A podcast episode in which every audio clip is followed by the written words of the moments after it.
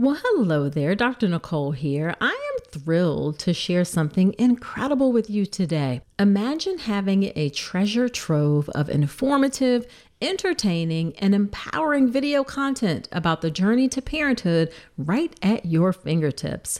That's exactly what you get with Informed Pregnancy Plus. For less than 25 cents a day, you'll gain access to a vast subscription library filled with documentary films, web series, mind and body fitness programs, workshops, and courses covering fertility to parenting and everything in between. A few of my favorite titles are The Business of Being Born, Empowered Mama, Belly Dance for Birth, Ease into Sleep, The Afterbirth Plan, and The Core Connection. And here's the best part. For a limited time, you can gain full access absolutely free. Just visit informedpregnancy.tv to sign up. Get Informed Pregnancy Plus right now for your informed and empowered parenting journey, all from the comfort of your home. Visit informedpregnancy.tv. Again, that's informedpregnancy.tv.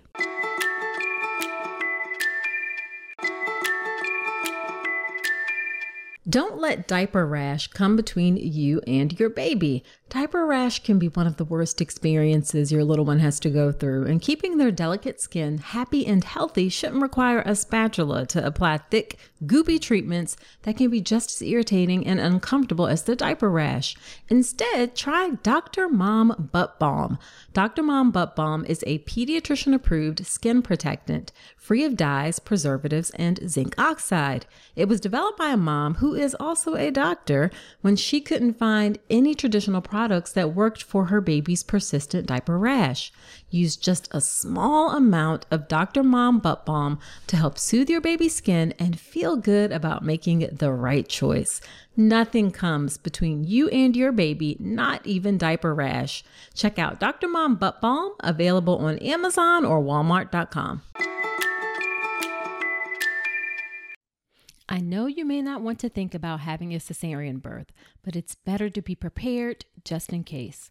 Today's guest will help you really understand how you can feel fulfilled even if you have a cesarean birth.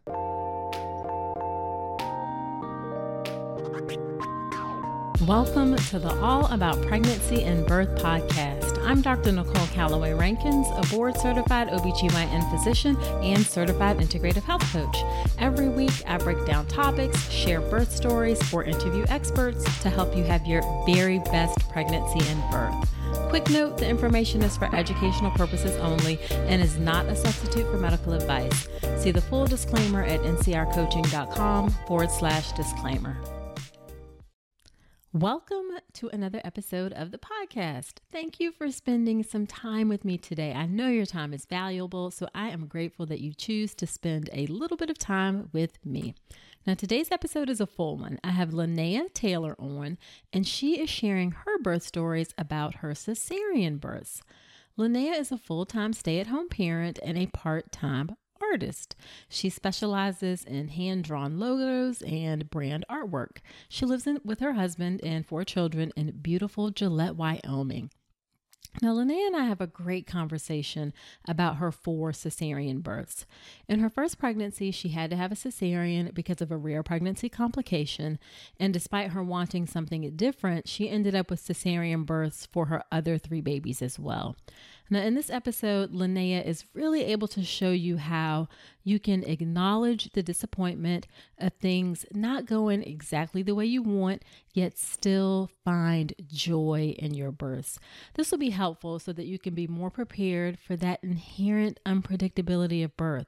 It's also helpful if you already know you're going to have a cesarean section and you feel some disappointment about that.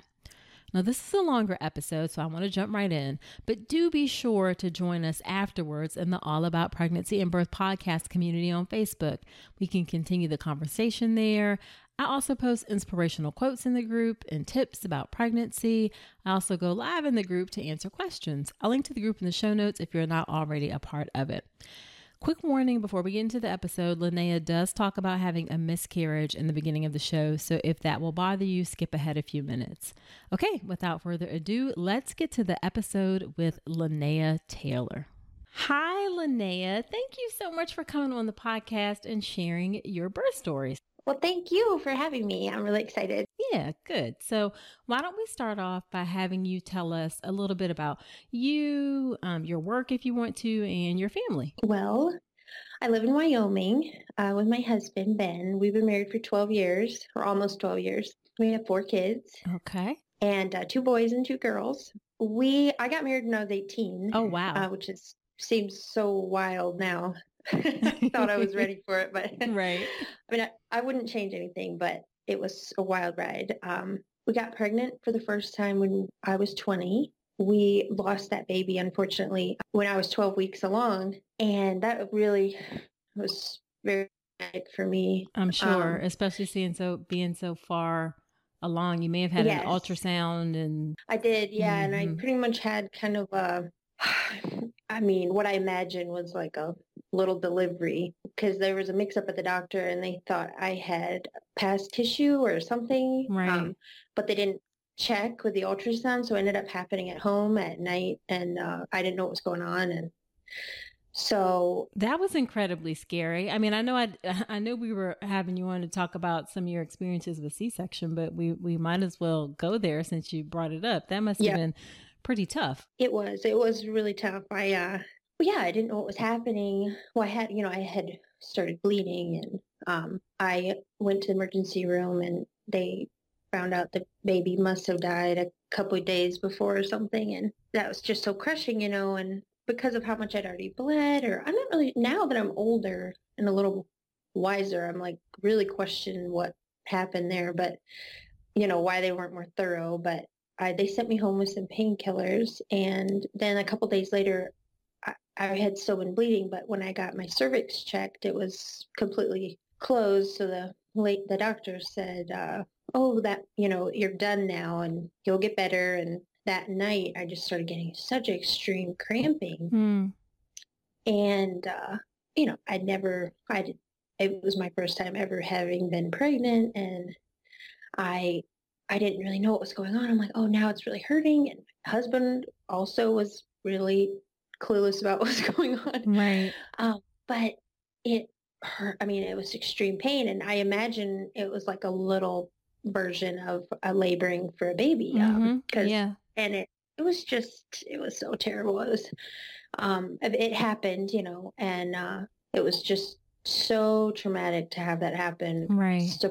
at home as a surprise when you think it's already done. Right of course of course. Oh my gosh that's that is clearly a lot um a lot to to go through and it, obviously it's still kind of the way you describe it it some ways it feels like it's probably still kind of fresh for you even though it's been oh yeah. 12 years ago. Mm-hmm.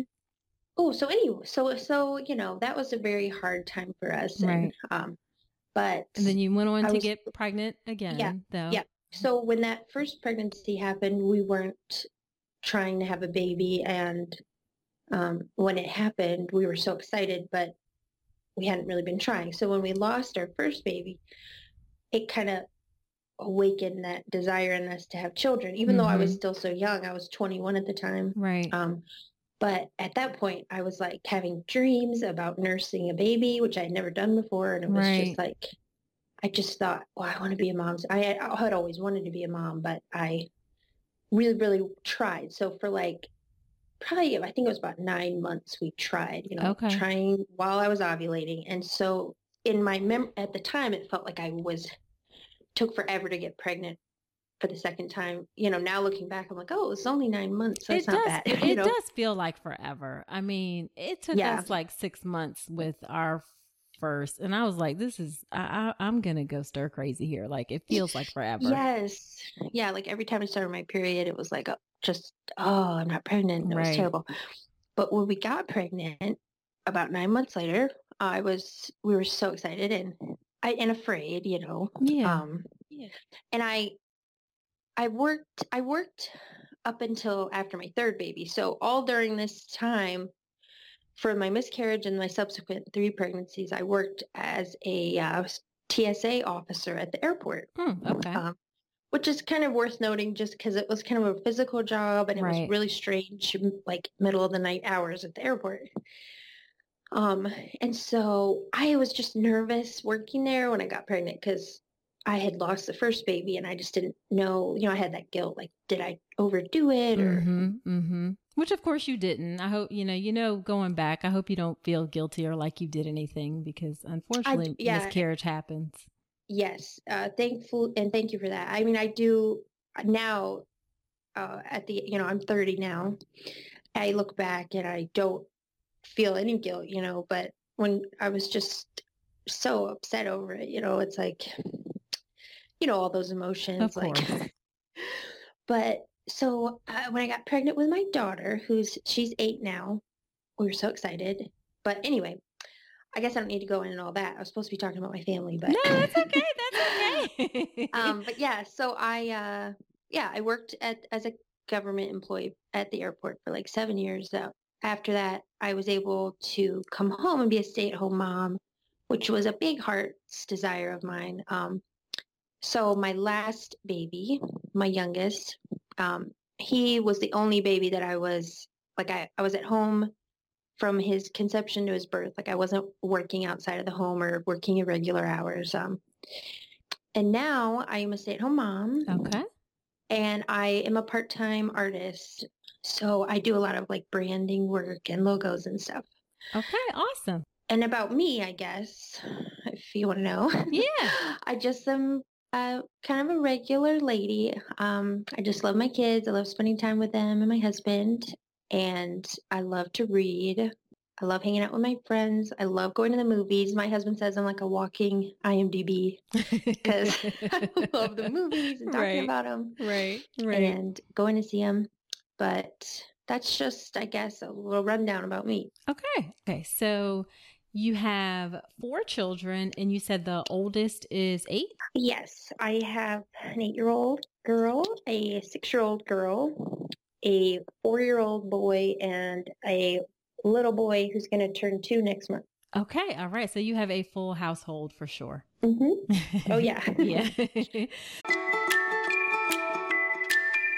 Expecting parents who are looking for great nursery decor, this message is for you. As you prepare for the beautiful journey ahead, let Home Threads be your partner in creating a serene nest for your growing family. At homethreads.com, explore a collection designed for comfort and style during this special time. From cozy nursery essentials to soothing rocking chairs, Home Threads has everything to create the perfect home for your little one and always at the best value. If you like unique items, then you definitely need to check out Home Threads. We got a silver picture frame from Home Threads that is absolutely beautiful. It's one of those timeless, classic items that will last for years to come and it fits in any space in your home. Be sure to visit homethreads.com forward slash Dr. Nicole today and receive a code for 15% off your first order. Home Threads, love where you live. So I, I know you have four, but I want to focus most of our discussion on talking about the first and the second pregnancy. So um, you talked about, or second uh, children, I should say.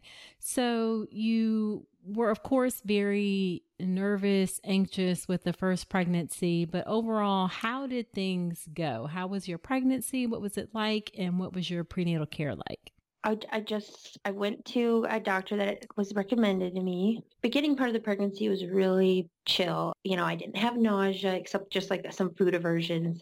And uh, thankfully, you know, I, I'd go in and I'd hear her heartbeat, and everything was just very, I guess, normal. Okay. And that was great. You know, twenty week appointment. I had the my first ultrasound with her.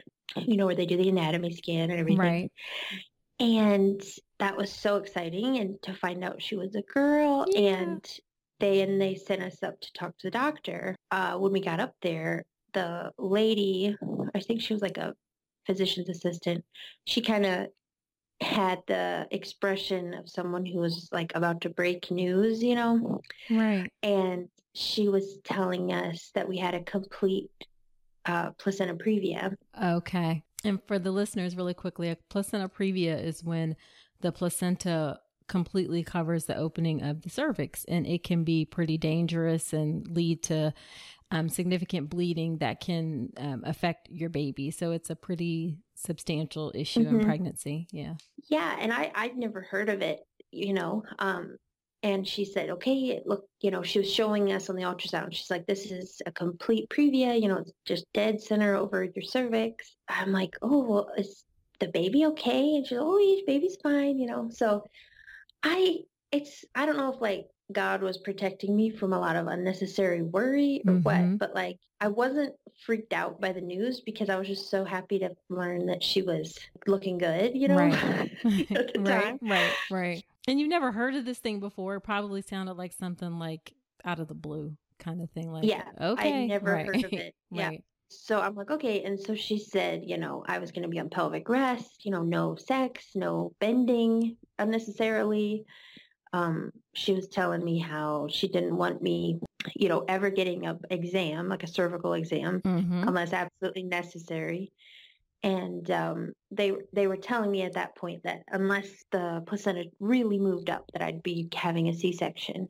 And which often, and I'll say, which often it it does, and I don't know how your story is going to end, but often yep. it does. Um, it most of the time it actually will move up. Yes, and I was hopeful of that. So yeah, I she told me, okay, you're gonna, if it doesn't move, you know, be prepared that you'll need a C-section. And I, I thought, okay, you know, just waiting. And so I went and I told like the people at my job that I, I couldn't be lifting suitcases anymore or like there was a bunch of things I couldn't do. So I was kind of on limited duty at my job and for the duration of my pregnancy. So I was just trying to take it real easy at work. So the I, I got subsequent ultrasounds just to check on the cervix and it just never budged. It mm. just stayed dead center. Okay. And uh, I mean, I was worried as far as like, cause I lived in North Dakota at the time. So okay. my, she was born in January. So the whole winter I wore those little uh, cleats on that you kind of strap onto your shoes because I, you know, like they're like ice pick shoes or something. Right. I was so worried about slipping that I wore those everywhere and just would go click, click, click, like wow. just. um, so as I got further along in the pregnancy, I, I more people started like I'd go in to see because sometimes I'd, I'd get worried because I hadn't felt the baby move in I didn't know how long, maybe like six or seven hours. So I'd just work myself into a tizzy at my job. So I'd have to leave and go to the hospital to get a monitor on and right. And the nurses would always say, they'd look at my chart and they'd say, "Oh, you haven't had any bleeding yet?" And I'd say no. And then the more people I had tell me that over was I got later on in the pregnancy, like seven, eight months pregnant, I started uh-huh. being like, wow, like what's going to happen here? Right. Like, am I just going to start like bleeding a lot or is the baby going to be okay? I did. So I did get pretty worried as that pregnancy went on. Um, I didn't end up loving my first OB doctor. Um, and I really think I can pinpoint. Well, she had, she was the one who told me not to get a cervical exam like ever. Like, mm-hmm. she's like, it's just so sensitive and you, nothing should be up there, you know? And one of the times when I had gone into the hospital to be, they wanted some, check out something the a guy came in who was like a resident or something. Okay, right. And he because he said something about training or or he wasn't even a resident. I think he was well, maybe like an intern or something. I'm not sure, but okay. He was like, okay, uh, you know, and we're gonna do a quick cervical check, you know. And I said, well, hold on, you know, I they told me not to. And he's like, well, your doctor wants you to do a cervical check. And I just didn't know if she actually had had said that or if or if he just thought that was the routine or oh I no just, he oh he was wrong he was just dead yeah. wrong yeah well i was so protective and and i was and so then i had a nurse like a head nurse like mm-hmm. whatever you call them but right. she came in and she she was unkind to me and said honey you know we're the professionals here and um, you need to have your cervix checked oh my goodness and I said, well, I have placenta previa. And, you know, I'm telling her all this. And she's like, doctor, whoever, you know, wants you to have it done. And I said, well, could she, if she's here, could she come and talk to me? Because she had told me not to. I just, I'd like to hear it from her. Right. And they're like, well, she's busy and she couldn't come for like another hour. And I thought, okay, that's fine. And so she did come and she did want me to have one, I guess. And she was so upset at me for not just letting them do it. And oh, that that sucks. I mean, I know it really did. Especially yeah, since I mean you've been told and you had at that point had you been told that the placenta had moved at all? Mm-mm. Oh. No, it oh. didn't move. Right. So I don't even remember why she wanted the cervix check, but she ended up doing it and she was just visibly really upset at me and that kind of just that was definitely not the best day. Of course. As we got nearer to the end of the pregnancy, around 36 weeks, um, the doctor said the baby seemed like she was getting big and that they worry about a big baby, you know, resting on that because the placenta was still just dead center over my cervix. Right. And they said that if they do an amniocentesis test and to check the if the lung fluid was mature enough. Right. And if it was, they wanted to deliver the baby because she just seemed to be getting big. They were worried that I, if they didn't, that I'd have some kind of episode like bleeding or baby would be in danger. So we went to the hospital and, and you know, I wasn't worried about a C-section because I had been kind of thinking about it since 20 weeks. Right. So I really had all that time to kind of accept it. And right. so at that time, I wasn't like heartbroken over having to have a C-section. I was just excited about the baby. And, right, of course. And it's your first baby and after the miscarriage yes, and everything. Yes. And, mm-hmm. and, you know, yeah, I'm sorry. Just, I just can't let go of this checking your cervix thing because did she like, did she, did she look with a speculum or did she like check it was you? just a hand. Oh, I, I, that is just, I I mean, she just, may have used. I mean, in my memory, it, I feel because I just, yeah. Uh, but you know that she, you probably wouldn't have the the nurses, and they don't usually do like speculum exams. It's just, it's just so like outside of what we practice in terms of we really don't, especially if your placenta was dead center, would not have wanted wanted to touch anything to to irritate anything. Yeah. So anyway, I'm sorry. So um so there yeah, you, I know. I was hung up on it too. Right, right, right. so you get your um they're thinking about doing the amniocentesis to deliver baby and so what happens then? Yeah. And and I did I mean I even though I did end up switching OBs, I mean I am thankful for the care that lady provided for me and like when she did the amniocentesis test, which hurt a lot, and she was very kind that day and you know i could tell i mean she was awesome like just the way she she made me feel good that day and so right you know i just maybe she was having a rough day or something i don't know right but right. i went in there and i just thought that we'd end up having the baby that day but the test came back that no the lungs were not mature and they would wait again and do it the next week so I went home and it was kind of like, okay, I'd already gotten off of work. Like I'd already started my maternity leave like the day before because I thought we were having the baby. So it, that ended up actually being a nice time for my husband and I just to take a few days and like go see a movie and right relax yeah. together because he was work and I was off work. So uh, it was on a Saturday and I we were watching like TV and I was eating way too much like pizza and popcorn and just, I mean, I ate, was just eating a lot of food because we were just hanging out. And it was like pretty late at night. Like I went to the bathroom and I, when I wiped, there was blood on the toilet paper. And I just freaked out, you know, like it's happening. Right. you know, like this is not a drill. Right. I, I, am not a chill person. Like, oh my gosh. Well, you, so, we gotta all know where we stand. So yep. bless bless my husband. he has to always deal with it. Oh, but I was just started screaming out in the bathroom and you know, my husband Ben says he knew right away like what must have been going on. And I just we just flew out the door. Like I didn't bring anything with me. I just had my pajamas on and Ben drove me there and our, he didn't have time to start the car. So our teeth were chattering the whole time. And thankfully we only lived like five minutes from the hospital. Oh, so good. I called them ahead of time and they said, okay, come, come right up, uh, like through the emergency room. And so I got up there. I told, I told them what happened. They put me in a gown and I didn't know what would happen, like if they'd make me stay there while they monitored the bleeding or what, you know. Um, but then I had a, another, the doctor who was on call. She came in and she said, okay, we're taking you back.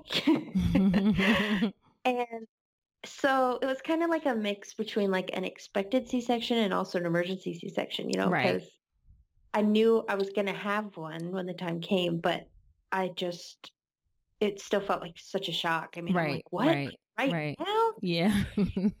And shout out to that doctor because I love her. Um, she ended up delivering um, all three of my kids. okay. Anyway, so we went in and, you know, Ben, I'm just like freaking out. Like, oh my gosh, you know, I'm just shaking. Like, I can't believe it. Well, then Ben is just so excited. He's like calling people, she's going in, you know. And I'm like, hold on, get off the phone. Like, we got, you know, they throw some scrubs on him. They, they, I mean, it all just happened so fast. I mean, like they're pushing me down the hall and the nurses are kind of pulling bobby pins out of my hair, you know. right. It just, it happened really fast. And, and, um, I, my husband, you know, I gave him a kiss and I kind of thought, you know, the next time I see you, Lord willing, there's going to be a little baby out. And, uh, so I went in the, emer- the, the operating room and I've never had surgery before that. Mm-hmm. So that was in and of itself like a shock. Just it's so different than like it looks on TV. Like, you know? and you know, I pretty much naked, and then they're getting ready, buzzing around me. You know, it's like they're all so kind, but in an and but they're busy doing their job, Right, so it's right. almost like not even there. I was just so nervous, but so excited because I felt safe then. Like on the way to the hospital, I felt nervous, but then I thought, okay, they have the monitor on the baby. They're about to take her out. Like we're made it to the finish line, you know? So I was so thankful and it, before they even like shaved me down there or put a catheter in, they put me to sleep. Why did they not do? Normally, we do the spinal medication in the back. Why did they not do that?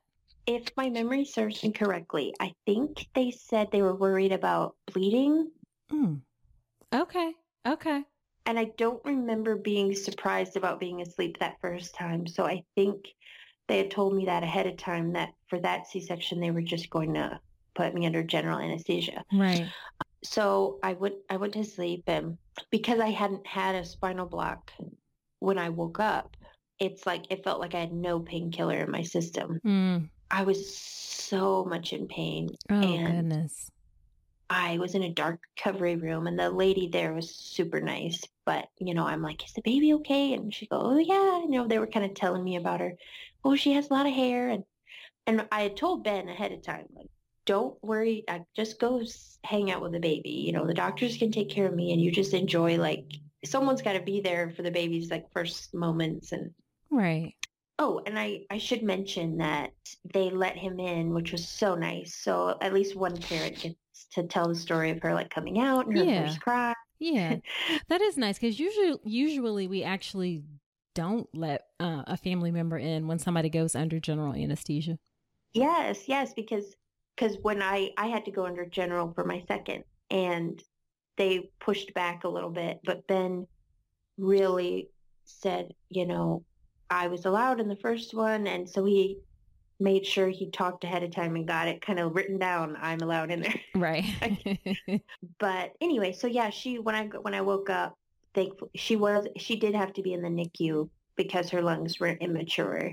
okay. So I was like almost 37 weeks. Um, and she stayed in there for 10 days, but she wasn't, there were not life-threatening, or, you know, they weren't too concerned. They just wanted, there were like little setbacks. So, so that is her birth story. Um, okay. and that was just the most, her being in the NICU and I not it took a while to get nursing down because I didn't even get to hold her till she was like four days old. Oh wow. Yeah, so that was like the um the hardest newborn stage. Sure, sure, sure. And, and, all my kids. And for your first one too. So yeah. Yeah. Yeah. And again, yeah. I didn't know kind of what I was missing, so I wasn't that torn up about it. Like gotcha. I was just so thankful she was fine. Gotcha. And people kept talking to me kind of in a consolatory way, you know. Oh, I'm so sorry you had to have a C-section. I'm so sorry your baby's in the NICU, you know. And I did appreciate the concern, but I'm like, hey, I'm I just got, so glad. Like, I got a baby, so. yeah. right. yeah. Yeah, I was just so excited. Right, right, right. So then, so, and it's hard to have your baby in the NICU. My first daughter was born eight weeks early and she was in the NICU oh. for a month and and oh she had gosh. to have surgery after she was born so oh. um you know nobody you can't quite explain to anybody what it's like to have your baby in the NICU um yep. it's it's something mm-hmm. you never quite forget yeah and you know I was I like I, I know that I would have been really freaked out if the same thing had happened to like my fourth baby mm, right because like I once I saw what a, a normal or a typical baby had their experience right after birth, I thought it it actually scared me in retrospect thinking about my first daughter's mm-hmm. experience. Like, yeah. Because at the time I was just kind of blissfully unaware, like, okay, the doctors say she's gonna be fine. And, right. But now when I look back, I'm like, oh, that would scare me so bad now. Yeah. I mean, it scared me. I mean, I was worried and concerned for her at the time, but I I wasn't like super freaked out. And I think that it would have freaked me out even more if it had happened eh, like after I'd already had just like a typical baby that comes right. to your room and for sure, for yep. sure, for sure. So then you get through that pregnancy, the delivery, get your baby home, and then uh, sounds like a couple years later found yourself pregnant again. And yes, did you decide that? And you, I know just from you know talking to you a little bit via your your story, you wanted to have a VBAC or try for a VBAC. What was mm-hmm. your what was your thought process in making that decision about VBAC versus repeat cesarean section? I had always had that vision I, of you know pushing a baby out. Mm-hmm.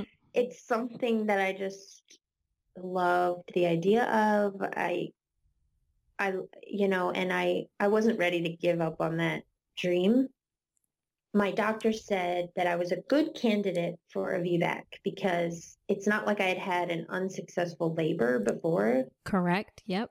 Yep. So, so you felt like your doctor was supportive of your decision? Oh, she was very supportive. Um, and this was, you know, my new doctor. She had been the emergency one who had delivered my daughter. Right.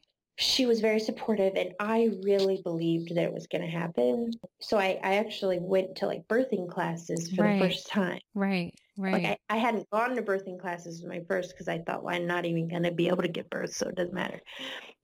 I was just so excited. And her pregnancy, again, was pretty chill. I was just relishing the ability to do whatever I wanted because I wasn't on pelvic rest. right. Know? So I was, was exercising and and just just I felt so good. And it was the summer, which made a difference. Right. anyway, so I uh I was super excited to try the the VBAC, and as it got closer, you know, I was nervous because uh, you know I heard about like the risks, right?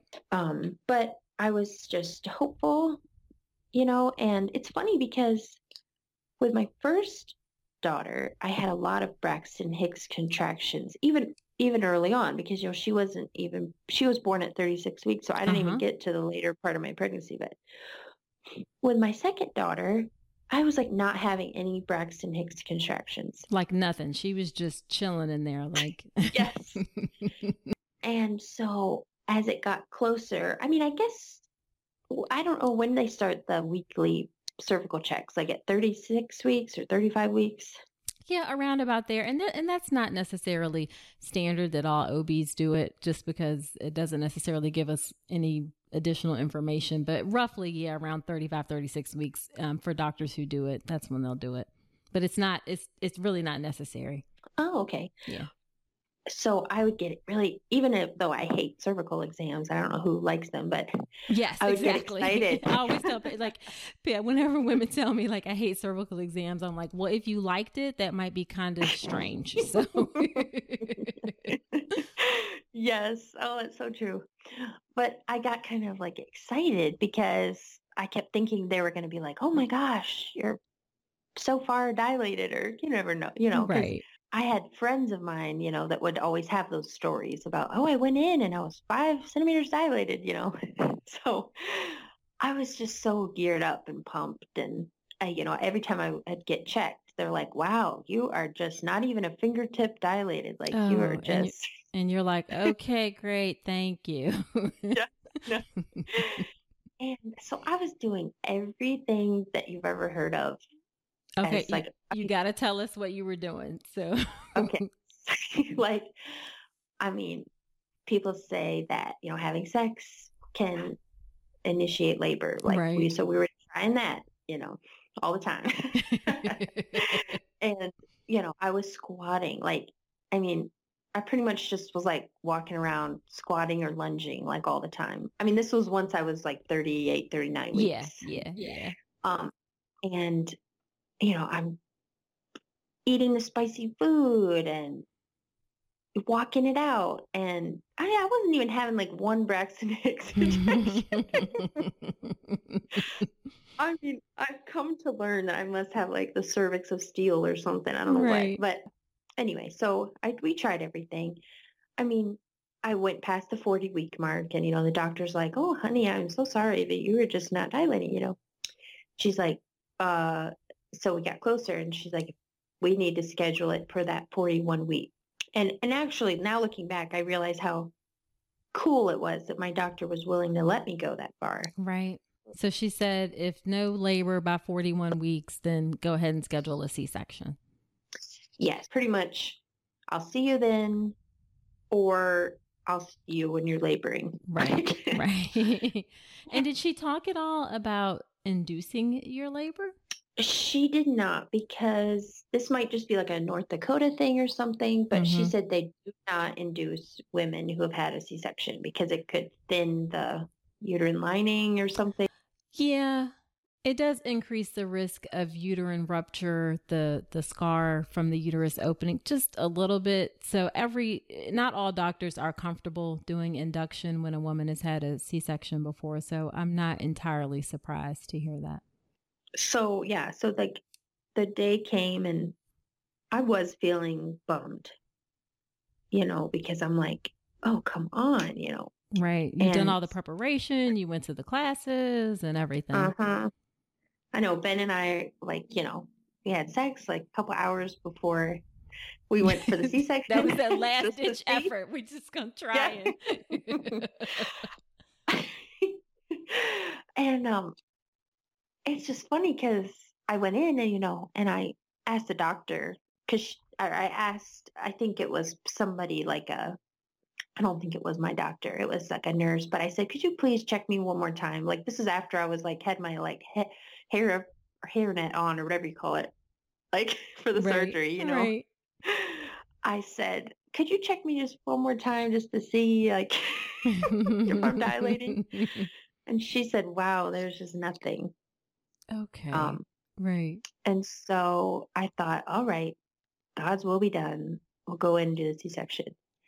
And I was so excited because I thought, you know, it's kind of a win-win because it's like I'll either get to have a VBAC or I get to be awake this time. Right. Because I think most people want to be awake for their Oh, birth of sure. their child. Yeah. yeah like- I would agree. I mean, and so I went in and I was just so excited and I was nervous too because I'm like, what's this going to be like being awake and experiencing a C-section? And, but I was so excited and I went in and I had mentioned because I have scoliosis, mm-hmm.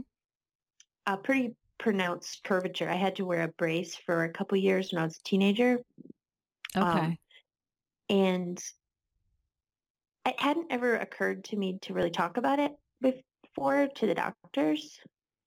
Um, but that day, I kind of when I, when the anesthesiologist came in to talk to me about the spinal block, I hadn't had that conversation before because they never had planned on giving me a spinal block with the other pregnancy. So this was my first time talking to a, a an anesthesiologist about the spinal block. And he's, I was talking to him and I said, this is just a couple minutes before he went in the operating room. I said, you know, I have scoliosis. Like, is that going to mess anything up? And he said, oh, you know, I don't think so. I've had a lot of patients with scoliosis. Like, um, I, I'm sure it'll just be fine, you know. And he's like, I've hardly ever seen that happen. And here he, I think he said he'd never seen it happen. Um, so anyway, we went in and it was much different than my first C-section because I was awake and while they were, you know, shaving me and, and putting the catheter in and that was a new experience. Like, I'm like, geez, you know, I just felt so exposed because I'm just like naked and your Right. legs are in like the frog leg position, you know, and Right. but again, I was super excited. So then they had me sit up for the spinal block and that, that hurt a lot more than I thought it was going to. Mm. But they were so kind. They were so kind to me. They, they laid me down and they said, okay, they were explaining to me what it was going to feel like. You know, I didn't feel that, uh, numb yet. And I kept, well, when am I supposed to feel numb? You know, and Right. they're they're like, well, you know, it'll come. And I laid there and I was like, should I be able to wiggle my feet? And Right. they're like, "Hmm, that's kind of weird, but they're like, no, you're just fine. And so then a doctor came in and she's talking and talked to the other people in the room and talking to me. And she's like, okay, Linnea, I'm going to start doing some tests, you know. I was like, ouch, you know, because it hurt. And she said, does that really hurt? Or do you just feel the sensation of being touched? And you're like, no, it hurt. yeah, I said that really hurts, you know. And then I started moving my legs, and she said, "Wow." like, You she- shouldn't be able had- to do that. Yeah. Yeah, she hadn't been in there when I was moving my legs a couple of minutes before. Um, but she's like, "Oh, honey, you know." She did a couple more tests, and they waited five or ten minutes maybe, and she said, uh, "The lady who put it in, the, the spinal block, she was in there, and she said, "Uh, when I put that in, I put it in perfectly. Like, she's like, I just can't see us the point of trying it, the spinal block again." Okay. She's like, "I really felt like I got the needle right in the right place, and Right. Right. um, and so my doctor came up and she just was so sweet and caring. She just kind of stroked my head and she's like, you know what, honey, it looks like you have to go to sleep again. And I just was crying so hard that my teeth were chattering. Oh, I just, I wanted to be awake, you know? of course. Yeah. And it was like you you were having the VBAC. You weren't going to get Yeah. the VBAC. And then the thing Mhm. that you thought you were going to get being awake, you weren't going to get that either. Yeah. So I, I didn't even get to see Ben in that moment because, you know, they don't bring him in until I would be already set up. Right. so I didn't even get to have him there saying like I, I when I had parted ways with him, I thought I was going to see him when I was awake. You know, he told me later, you know, that he was so sad and disappointed for me when they came out and told him that I had to be asleep again. But they did let him in again. Okay. The uh, anyway, so I, I they put me to sleep. So that's like kind of the last thing I remember there is again, you know, them counting backwards, and I just drifted off. Her she was born in the daytime, so it was daylight and I was in the recovery area for however long that is, like an hour or something. And Mhm. then they started wheeling me up to the next level where the baby was because she didn't have to be in the NICU. Uh, she was just a big 41 week baby Right. How big was she? who was held. Well, she was eight six. Okay. So she was solid Which for is- sure. Yes, but what? I, I forgot to mention this. The funniest thing, you know, my baby, my first girl, who was Uh-huh. born at almost 37 weeks, she Right. was 8'10. Dang. Linnea. Oh my goodness. so she she was bigger at 30 at 36 and a half weeks than her sister was at 41 weeks. oh my if you would have gone the full term, she'd have been like 10 pounds. Yes. Well, I was 10 and a half pounds when I was born. Oh, okay. Um, Okay. yeah. So, Ah, but anyway, so when I went up to the, when they wheeled me up to the room after my second daughter was born, uh, it was a whole new experience because it's so different than having your baby in the NICU. Mhm. Just to have a health, a healthy baby just Yeah. out, you know. And as they're wheeling me into my room, I hear this baby crying. And my first thought was, oh man, I have to share a room and the baby, that other lady's baby's crying. um, I think that's your baby.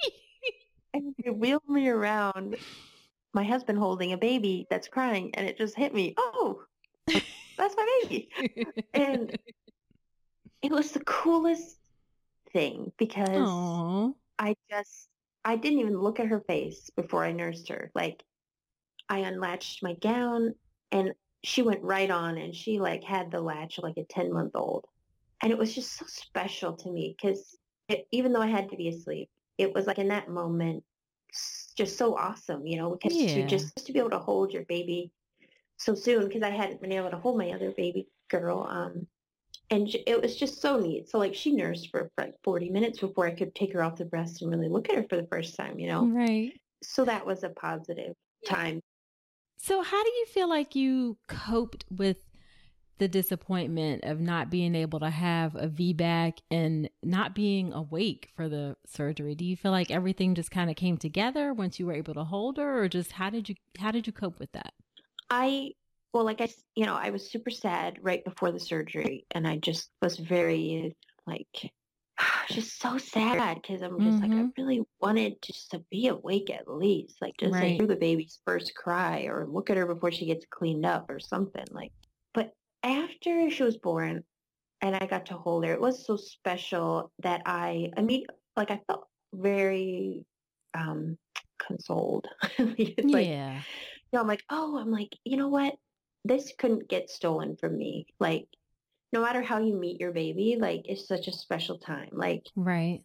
yes, I had to be asleep, but, you know, I realized, wow, but look at my beautiful baby. So I felt better, but I think in the back of my mind, I thought maybe I'd get a chance still sometime to get a vaginal birth. So I think, and I'm I'm very thankful, but I think I, if anything, I feel just now that I know that my childbearing season is over, I do feel disappointment sometimes, you know, because I I just that would have been cool to experience a vaginal birth, but I mean, not like devastating disappointment, just like you know, oh, I think it would have been cool to like go to France, but I- you know, I it's know not what you of- mean. I- yeah, I know exactly what you mean. I feel the same way. I had C sections for both of my deliveries, and I do have that sort of like, you know, it would have been nice to have that experience, but it kind of is what it Mhm. is.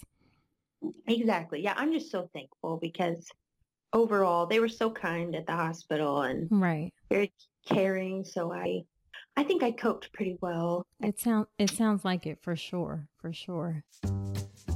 Hey, so you made it this far in the episode, and I'm thinking it's because you enjoyed this podcast. Well, if that's the case, then I have a favor to ask. Creating and producing the All About Pregnancy and Birth podcast has been one of the greatest joys of my life. I'm so grateful to have each and every one of you on this journey with me. Your support and engagement means the world to me, and it's what helps keep this podcast going. But here's the thing producing a podcast involves time, effort, and resources from recording equipment to an editor, hosting fees, coordinating guests, countless hours spent researching and crafting content. It all adds up. And that's where I could use your support. I've never wanted to turn all about pregnancy and birth into a paywall. I want it to remain accessible to everyone. That's why I've set up a way for you to support the show financially if you're able and willing. If this podcast has helped you during your pregnancy, your birth, or your life, I'm asking you to consider contributing to the show. Your support will help cover production and team costs and ensure that I can continue delivering the episodes you love. So, in the month of March, head to drnicolerankins.com forward slash support and contribute whatever you can. Your support, no matter how big or small, makes a significant impact. It helps us continue delivering high quality content and ensures the future of all about pregnancy and birth. Again, that's drnicolerankins.com forward slash support. Thank you so much for being part of the All About Pregnancy and Birth community. Now back to the show. Now, when it came to number three, was there any discussion about VBAC? A lot of doctors are not comfortable with that, so it's quite possible there was no discussion. Yeah, I didn't have any hope or, or like, I didn't think the doctor would let me. I mean, I had like these like fantasies like, oh, what if I like went into labor and just had the baby like really fast, you know? Right, right. but I was surprised when my doctor said that she said, well, you know, if you go into labor before 39 weeks, she's like, I'm fine with you laboring until it get, if it got to a dangerous point, then I would do a C-section. But I think that it's fine if you're allowed to labor if you go before 39 weeks. Oh, nice. So she was actually uh, open to the possibility. Mm-hmm. That's actually yes. not very common. Um, a lot of doctors are not common with um, with VBAC after two C sections, so that's really encouraging to hear. Yes, I I've learned that too. Like since then, I've realized, wow, that was really kind of her, and and I, am glad she kind of trusted the situation. Um, and so I did have that hope in the back of my mind that I would just kind of like magically go into labor. Not that I ever had before, you know, but mm, right but it it didn't happen. I 39 weeks. I went in for a scheduled C-section, and please tell me you were awake for this one. Oh yeah, okay. Yes, and it was. Well, I had talked this time. I talked to them ahead of time. I said, "Listen, you know, I have his history of spinal blocks not working. I don't know if it has to do with my scoliosis or not. And I don't know if that made any difference or what, but um, they were going to try to be really, really, really um, particular and like putting it in the right spot or something, but they said, Got you know, it. it still may not work because you have a history of it not working. And I was just very prepared for anything at that point. Okay. And I was had really strategized that I was going to be thankful no matter what, you mm-hmm. know. That's a good attitude. That's a great attitude to have to try to find um, what you can be grateful for in the moment, mm-hmm. even during challenging times. Thanks. Yeah, I, I was really trying to just, you know, get just have a right headspace, you know. Um, and so I went in and again, they were so sweet to me. Um, I'm always just I don't know why I'm surprised when they're so nice, but they're just so many healthcare professionals are just so nice and caring, you know. And when you're scared or you're naked in an operating room or whatever, mm-hmm. it just means so much to have that tender um, conversation and people to genuinely care about you. It just means so right. much. I just his birth, my th- I mean, it was just so exciting. I mean, it was just one of the best moments of my life because just to be awake. Yeah. Like I, I so I, yeah, I went in and he put the spinal block in, and immediately it felt different than the other okay. one I ever had. Like. Okay. Good. I thought, oh, so this is what they're talking about. right, like, right. I know that felt like I had a similar my first for my first C section, the anesthesia wasn't working properly and I could feel way more than I should have. And then the second one, it was like, oh, this is what you mean when you're supposed yeah. to be numb. Yeah. Oh yeah. I mean, cause it's like, I couldn't even, because it, it hurt again going in and I kept thinking, I hope this works because this is such a waste of a painful experience. Like it doesn't work.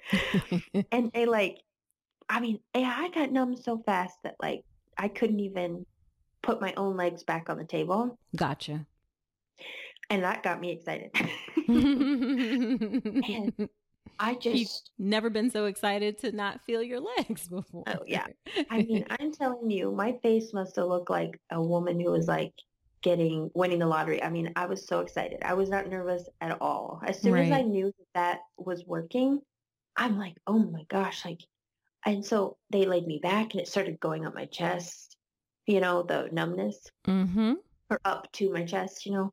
Right. And I just couldn't believe it. I mean, they were shaving me and putting my catheter in, but I didn't feel it. I just, I literally could not believe it was happening. Like right. to me, that was like the best thing that could ever happen to me in my whole life. And then my husband came in, so I, and he was crying when he saw me awake. Right. And I was crying because he was just so happy for me, and Aww. and I was and I was happy for me. Right. Okay. and we were. It was just a really tender moment with my husband because he was just he was sad when I was sad, you know. So just yeah. for him to stay awake, he was so happy. He was crying and I was crying. And the doctor came in and she's like, "Okay, Linnea, I'm gonna do some tests, like the pinch tests or whatever." Mm-hmm. And uh, she pinched, and at this time, I still thought, "Who knows if it's gonna work?" Like, you know. And she just gives a pinch, and I said, I don't feel anything. And she goes, okay, I'm going to look at some other things. And I still wasn't feeling anything. And I said, do you think it's going to work? And she said, oh, it's working. I already made the incision. and again, I was so excited. Like, who gets excited that they're cut open? But I was like so excited. Like, right. I just I couldn't believe it. Like even now, it's been like four years since that day, and I just when I talk about it, I get so excited because it's just so magical. Like even just a C-section, it felt so magical to be awake, and they were tugging, and it felt really weird. And then they kind of had to push him out, Right. so they were kind of. I had multiple ladies, lady nurses, kind of leaning in on my chest and my stomach, trying to wiggle him out. so what was that moment like for you then when that when you Oh. first heard him? it was just i just just like the breath went out of me you know? I Hmm. just cried i just was so thankful. I mean i felt him come out you know? And you know he made his he had a good cry you know and um the doctor put you know she said he had a big head he does have a big head you know? Yeah. but as she's come as she was taking him out she's like man he has a big head. But you know before they did anything with him they quickly kind of brought him around the curtain and so I could see and Uh-huh. and I just when I saw him I don't even it was like inhuman the sound I made like just this joy slash just shock like Right. I mean like I had never been awake for that like one minute you're just have a big bulbous belly the next minute there's like a little human it's just so weird and oh it's so cool and it was cool and it was a blessing too because I got to see my husband's face for the I had never seen the oh, look Oh, on his wha- face Right. sees the child. Right. Yeah. and that was so special so they cleaned him up or they didn't even really clean him up they pretty much tested him sucked out a little bit of stuff and then they put him on my chest while the doctor stitched me up. So i got to be kind of skin to skin with him there. Awesome. oh i just loved it. I was just crying and he just was so cute and and then i never had to like go i never had to let go of him. They they uh, were going to move me from the operating table to a bed.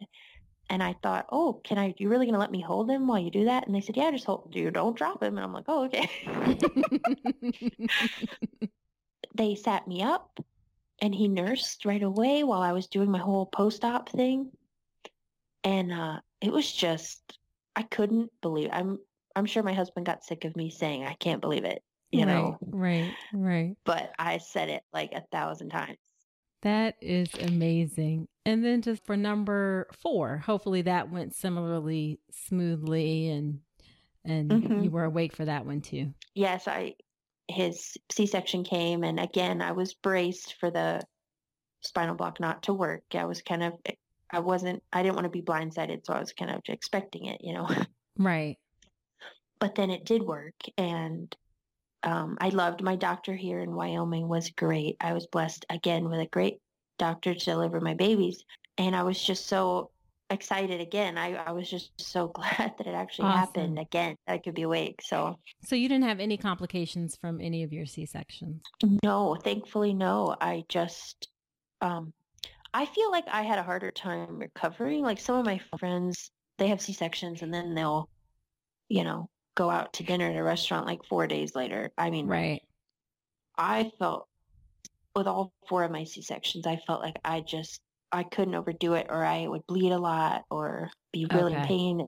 But I never had an infection or anything like that. Okay. Okay. Well, good. That that is that is awesome. So, to wrap things up, what are some things that you want to share or what is one thing you would share that you wish you knew beforehand about giving birth that you would want to share with the listeners? Oh, geez. I don't know. I guess just, I wish that I would have known beforehand. Um, prob- well, uh, first thing is that if you have, that, that it, it might, a spinal block might not work. Mm. so you can kind of be, so you could be, um, prepared for that, you know, open to the possibility that lots of different things could happen at the hospital. Gotcha. um, yeah, that's just, it's an unpredictable process. Yes, yeah. And I I think I would want other people to know it's not exactly about childbirth, but that nursing to me it always hurt really bad the first 3 or 4 weeks. And once I got past that point, it's all gravy, you know, and it was great and it was didn't hurt anymore, but I like to tell friends of mine that are first time moms, you know, don't be freaked out if nursing hurts because it that was normal for me and it does right. go away. Right. I always call breastfeeding a labor of love. It's not necessarily easy or straightforward. Mm-hmm. Yeah. So then, um, just to end, what is like one piece of advice that you would tell women as they get ready for their birth? One one piece of advice you tell them. Well, providing that you're doing the best you can to get all the prenatal care you should have, which is mm-hmm. a given because you most do. I would just say to try to enjoy the season that you're in as a expectant mother. You know, rest and take that quiet time to enjoy mm-hmm. those kind of sacred days leading up to it. Right. And just to enjoy the time with your family as it is, whether you are just you and your partner or if you have other children, but just to savor it, you know, and it's just going to happen when it's supposed to happen as far as the birth, you know, and though, because those, mm-hmm. I feel like those last few days of pregnancy are, are just so special. And I just don't spend them like wishing that the birth was already happening. Those, I think that's really great advice. Just enjoy enjoy the moment because it's just really not something that you experience very often in your life, actually. So enjoy the moment while you have it. Yep. Yeah. So, where can women connect with you if they're interested in finding out more about you and your artwork? Where can women connect with you? Well, I um, you can find me on Instagram at Linnea Ruth Designs. Um, and there I share a little bit about my work. And uh, I'm actually going to be, I, I, do have an Etsy shop, um, linnearuth.etsy.com, where I sell my uh, like original artwork and prints. But I am going to be having a website soon for my branding artwork. And that all can be found on my Instagram account when that happens. Awesome. And I will link to all of that in the show notes for everybody so they can reach things very easily. Well, Linnea, thank you so much for being here. This has been a really great conversation, and I know that the listeners will find it useful. Um, the experience, I mean, you've had the gamut of experiences from miscarriage to placenta previa, a pretty rare complication in pregnancy, to you know C-section and not being awake for C-section. You've uh, covered quite a bit today. yeah, and th- and I'm just so thankful. I got four wonderful little chickens. yep. All right. Well, you take care. And again, thank you so much for being here. I really appreciate your time. Oh, you're welcome. It's my pleasure. Okay. All right. Bye bye. Okay. So I know that was a lot, but it was really great and inspiring conversation. Now, after every episode where I have a guest on, I do Nicole's notes where I give my top three or four takeaways about the episode. And here is what I take away from the episode today. Number one, I said this in the beginning. I'm going to say it again. I say it a lot. Birth is unpredictable. None of us can really predict how birth goes, and that's even the case with cesarean sections. Linnea didn't think she was going to be asleep you may also, if you even if you have a scheduled cesarean section, you may end up going into labor before your date or your water may break before that. So get comfortable with the fact that birth is an unpredictable process. When you're able to get comfortable with that, you're better able to deal with things as they go along. Number two, Linnea was upset about how things went, and understandably so, but she really got past it. It is okay for you to be upset if your birth doesn't go exactly the way you want it to, but I want you to be sure that you don't stay stuck in that upset state. You have to figure out a way to move forward and really enjoy the moment of having this new baby in front of you.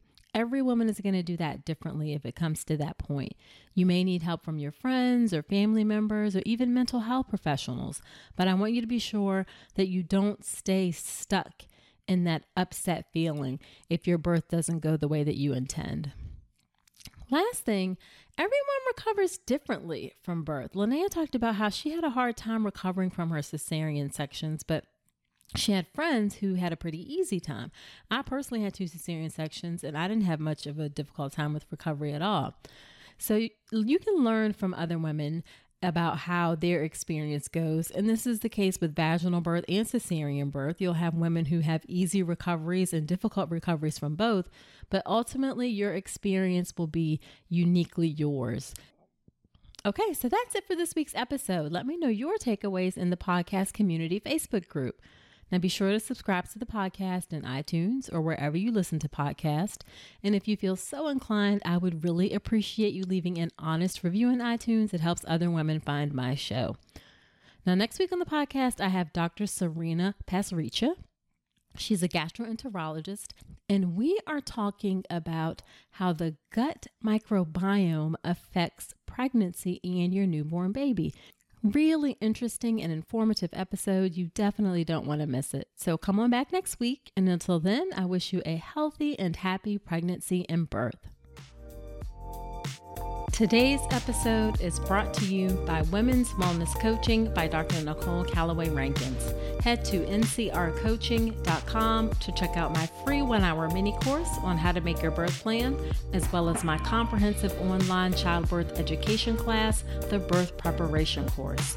With over eight hours of content and a private course community, the birth preparation course will leave you knowledgeable, prepared, confident, and empowered going into your birth. Head to ncrcoaching.com to learn more.